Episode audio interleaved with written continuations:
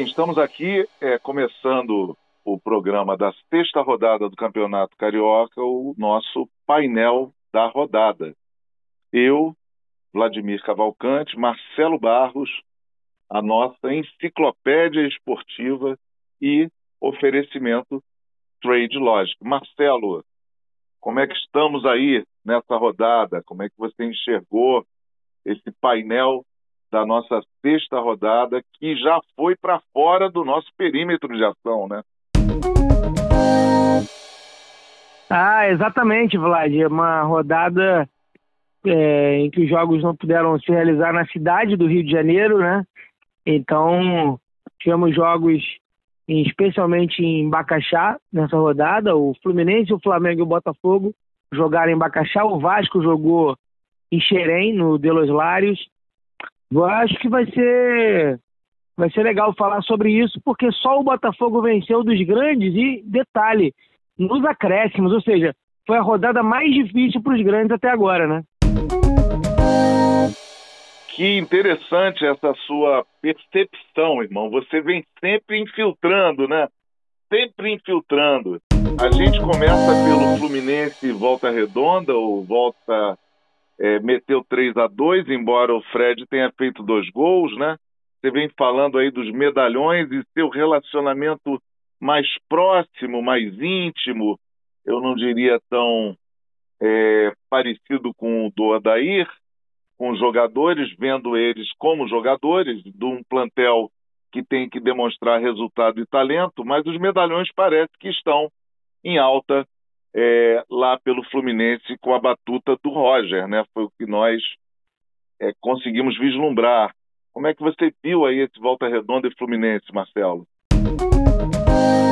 O Volta Redonda é uma equipe, a gente já falou sobre, sobre o Volta Redonda algumas vezes aqui, muito equilibrada, um time muito bom, abriu 2 a 0 um estado justo, era amplo domínio do Volta Redonda, depois o Fred com dois gols, Fluminense deu uma blitz, uma pressão, fazia muito, cal muito calor, já foi realizado na sexta tarde.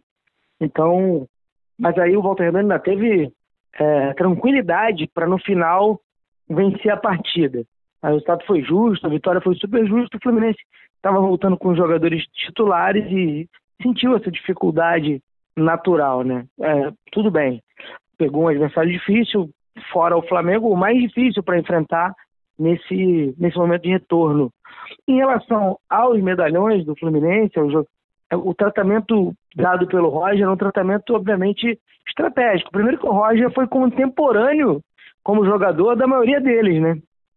O Roger. Bem lembrado, hein? Muito é. bem lembrado.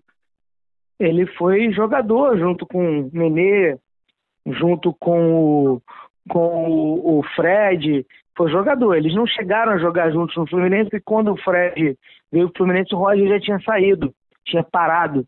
Mas frequentaram ali o mesmo ambiente. O Roger teve no Fluminense muitas vezes ali depois, um jogador que foi autor de gol de título do Fluminense da Copa do Brasil. Então, eles foram, eles praticamente se cruzaram ali.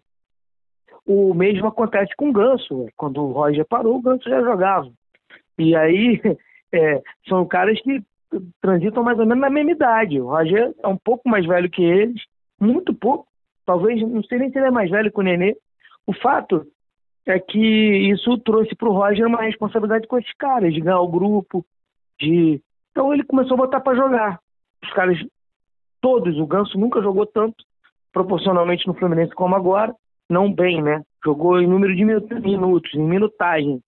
E, obviamente, o, o trunfo do Fluminense, que era a juventude, a velocidade, esse trunfo é, se desde que o Fluminense retornou com, com os jovens ou com os velhos, o time caiu muito de rendimento. Esse jogo com volta redonda não é diferente. Acho que o grande desafio do Roger é aos poucos e desmamando essa, essa, essa idade, essa média de idade do Fluminense, Roger.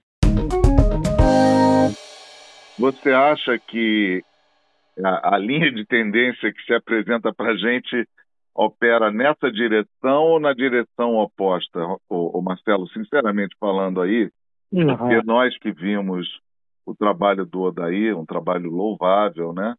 E que foi, de uma certa forma, até por falta de opção e criatividade, é, perpetuado pelo pelo Marcão, é, essa guinada que está muito evidente do que vem acontecendo ali nos bastidores decisórios do, do Fluminense, é, você acha que ela recupera o caminho original que foi, querendo ou não, exitoso levou o Fluminense a Libertadores esse ano?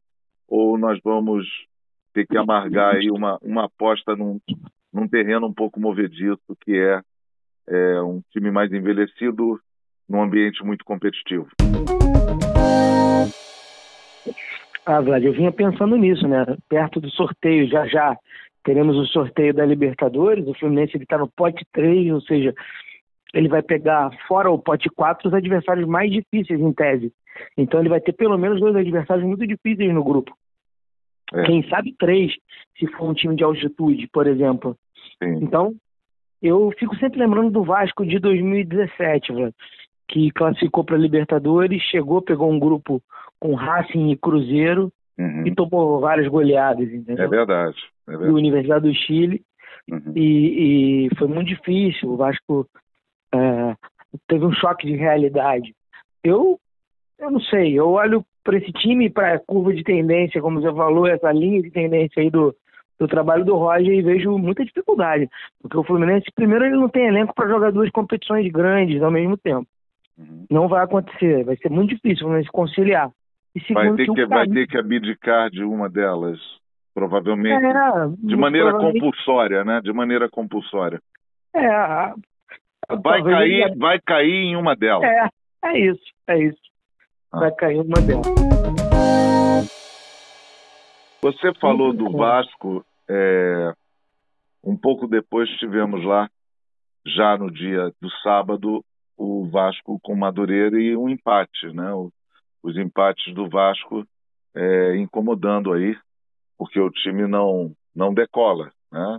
É, já pegou a pista, já começou a velocidade de aceleração para decolagem, mas a decolagem ainda não aconteceu e mais uma vez um empate, dessa vez com o Madureira.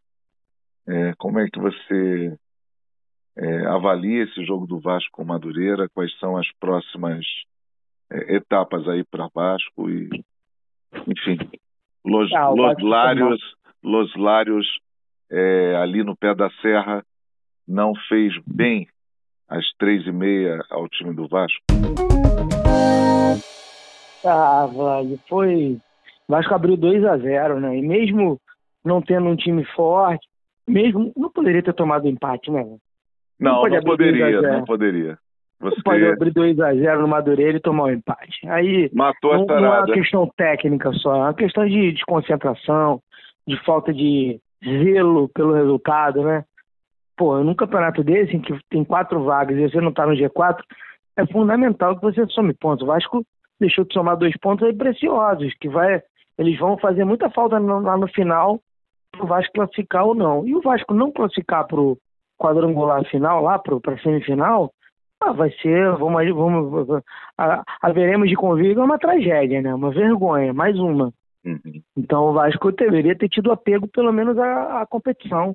Fez 2 a 0 Faltou a leitura da cartilha, né? Aquela cartilhinha que a gente usa aqui.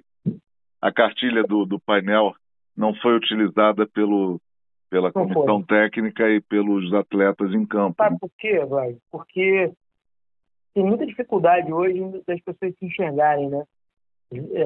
As entidades também. O Vasco, por mais que ele caia, por mais que ele tenha problemas, ele sempre vai se imaginar com, com, com um time, como um time competitivo, brigando. O Vasco não vive uma fase. O Vasco vive 20 anos, duas décadas de problemas para para competir no futebol brasileiro, com exceções muito pontuais. Ganhou uma Copa do Brasil ali, que ninguém participou, de gosto muito duvidoso, um carioca com influência da federação, não sei o fato é que o Vasco chega há mais de 20 anos com muitas dificuldades. Então não é mais uma fase. Não dá para o Vasco imaginar que estou é, vivendo aqui um problema, mas já já passa. Não, o Vasco é isso hoje.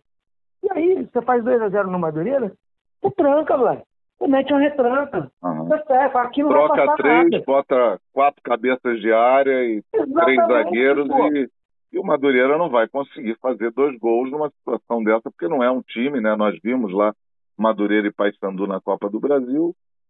Sinceramente, não dá para acreditar que o Madureira não fez gol no Paysandu em Conselheiro Galvão às três da tarde e fez É. dois no Vasco, entende? Assim, estou aproveitando para colocar esse termo de comparação, já que nós não vamos por aqui no painel falar da Copa do Brasil, mas estamos fazendo a cobertura também desse, dessa competição e traçar esse paralelo. O Paysandu ganhou do Madureira é, com um gol inicial e não teve sequer do Madureira capacidade para que o time ali do subúrbio, da Zona Norte, empatasse, chegasse ao 1 a 1 Então, como é que o Vasco leva dois do Madureira, desse mesmo Exato. Madureira, não é isso?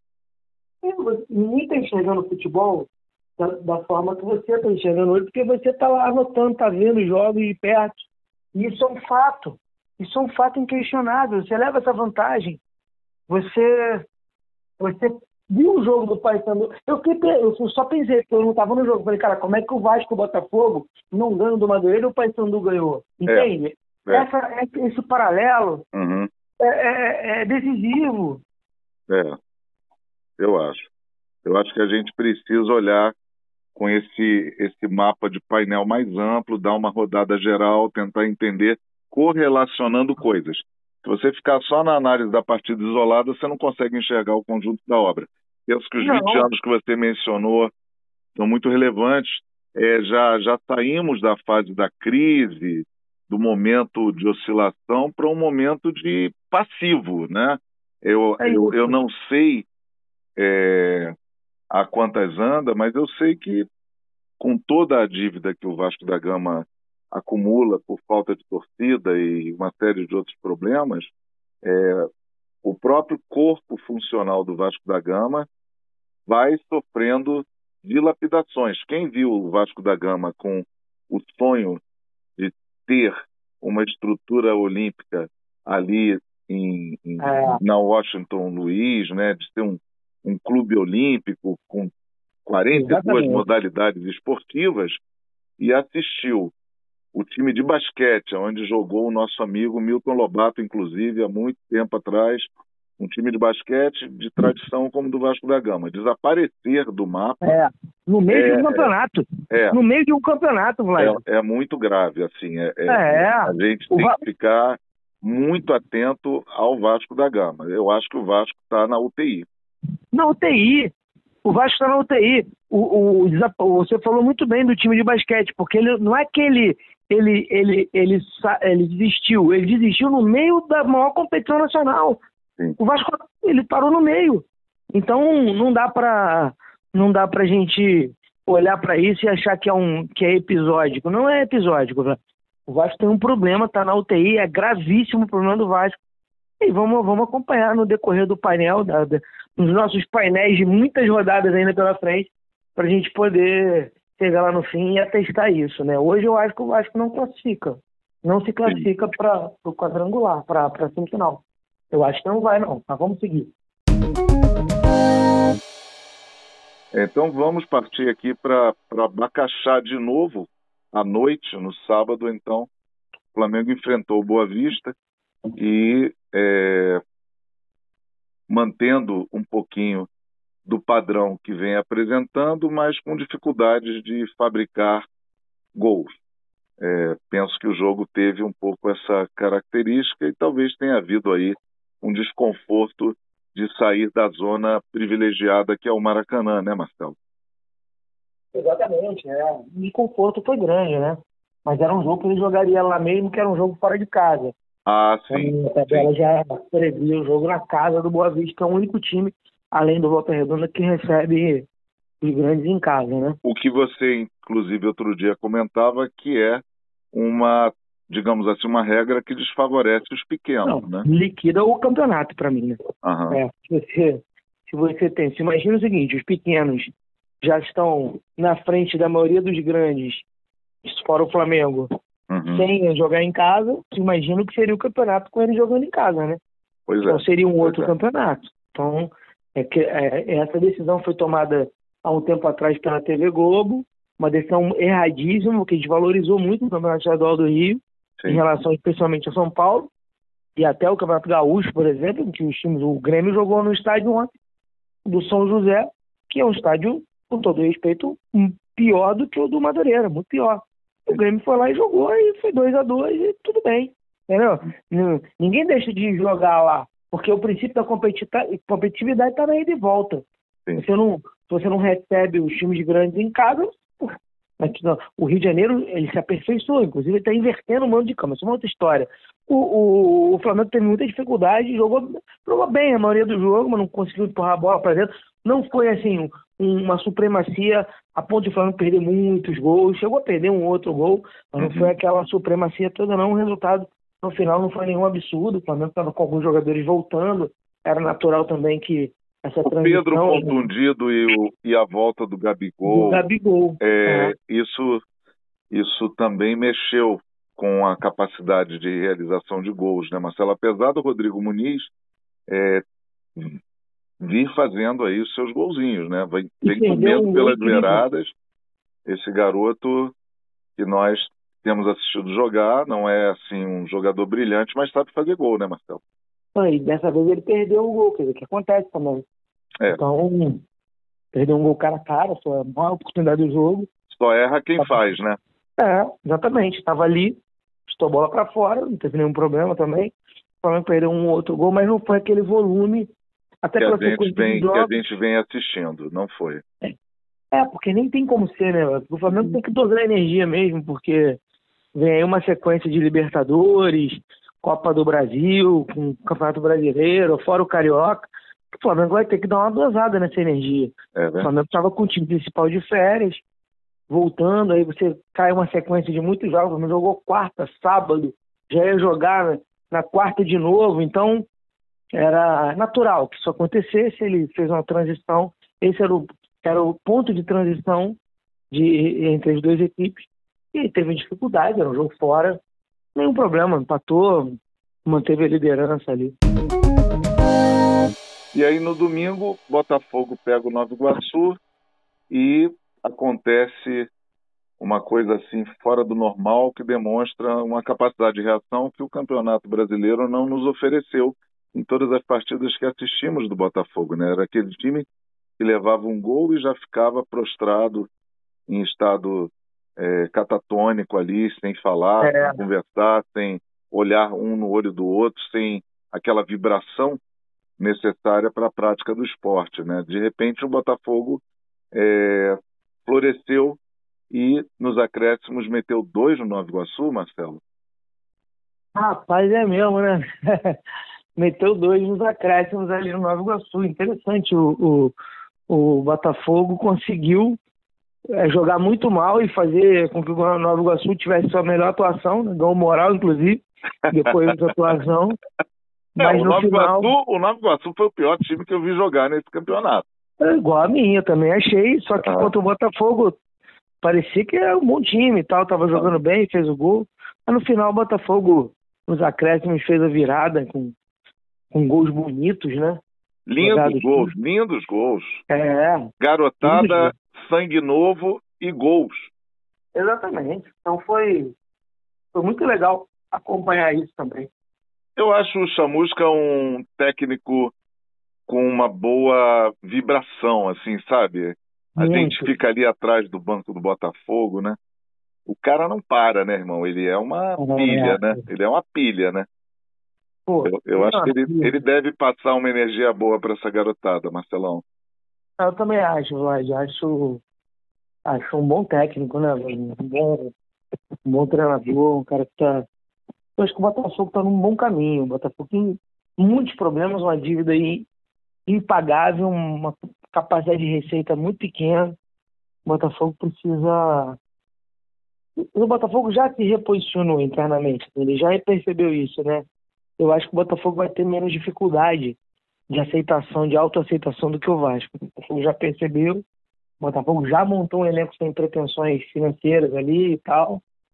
Agora é, agora é, é competência, né? O Botafogo já faz parte de um segundo escalão do futebol brasileiro há algum tempo. Aham. Não é.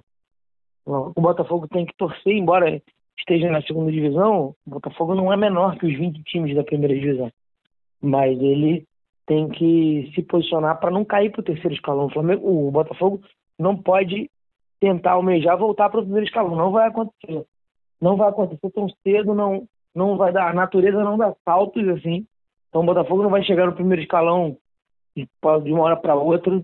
Ele vai ter que se manter no segundo escalão e também é difícil essa, essa manutenção. Mas está indo bem. Com o Chamusca foi uma ótima opção, né? Eu acho que sim. Marcelão, ficamos por aqui hoje e seguiremos na próxima rodada e já, já se avizinha. Espero encontrá-lo lá com toda a saúde do mundo e com essa mesma competência que te levará muito longe. Tenho sabido aí dos seus das suas investidas no mundo dos palpites e falaremos também sobre isso numa próxima oportunidade. Tá bom? Valeu, irmão. Grande abraço, Vlad. Tchau, tchau. Tchau, tchau.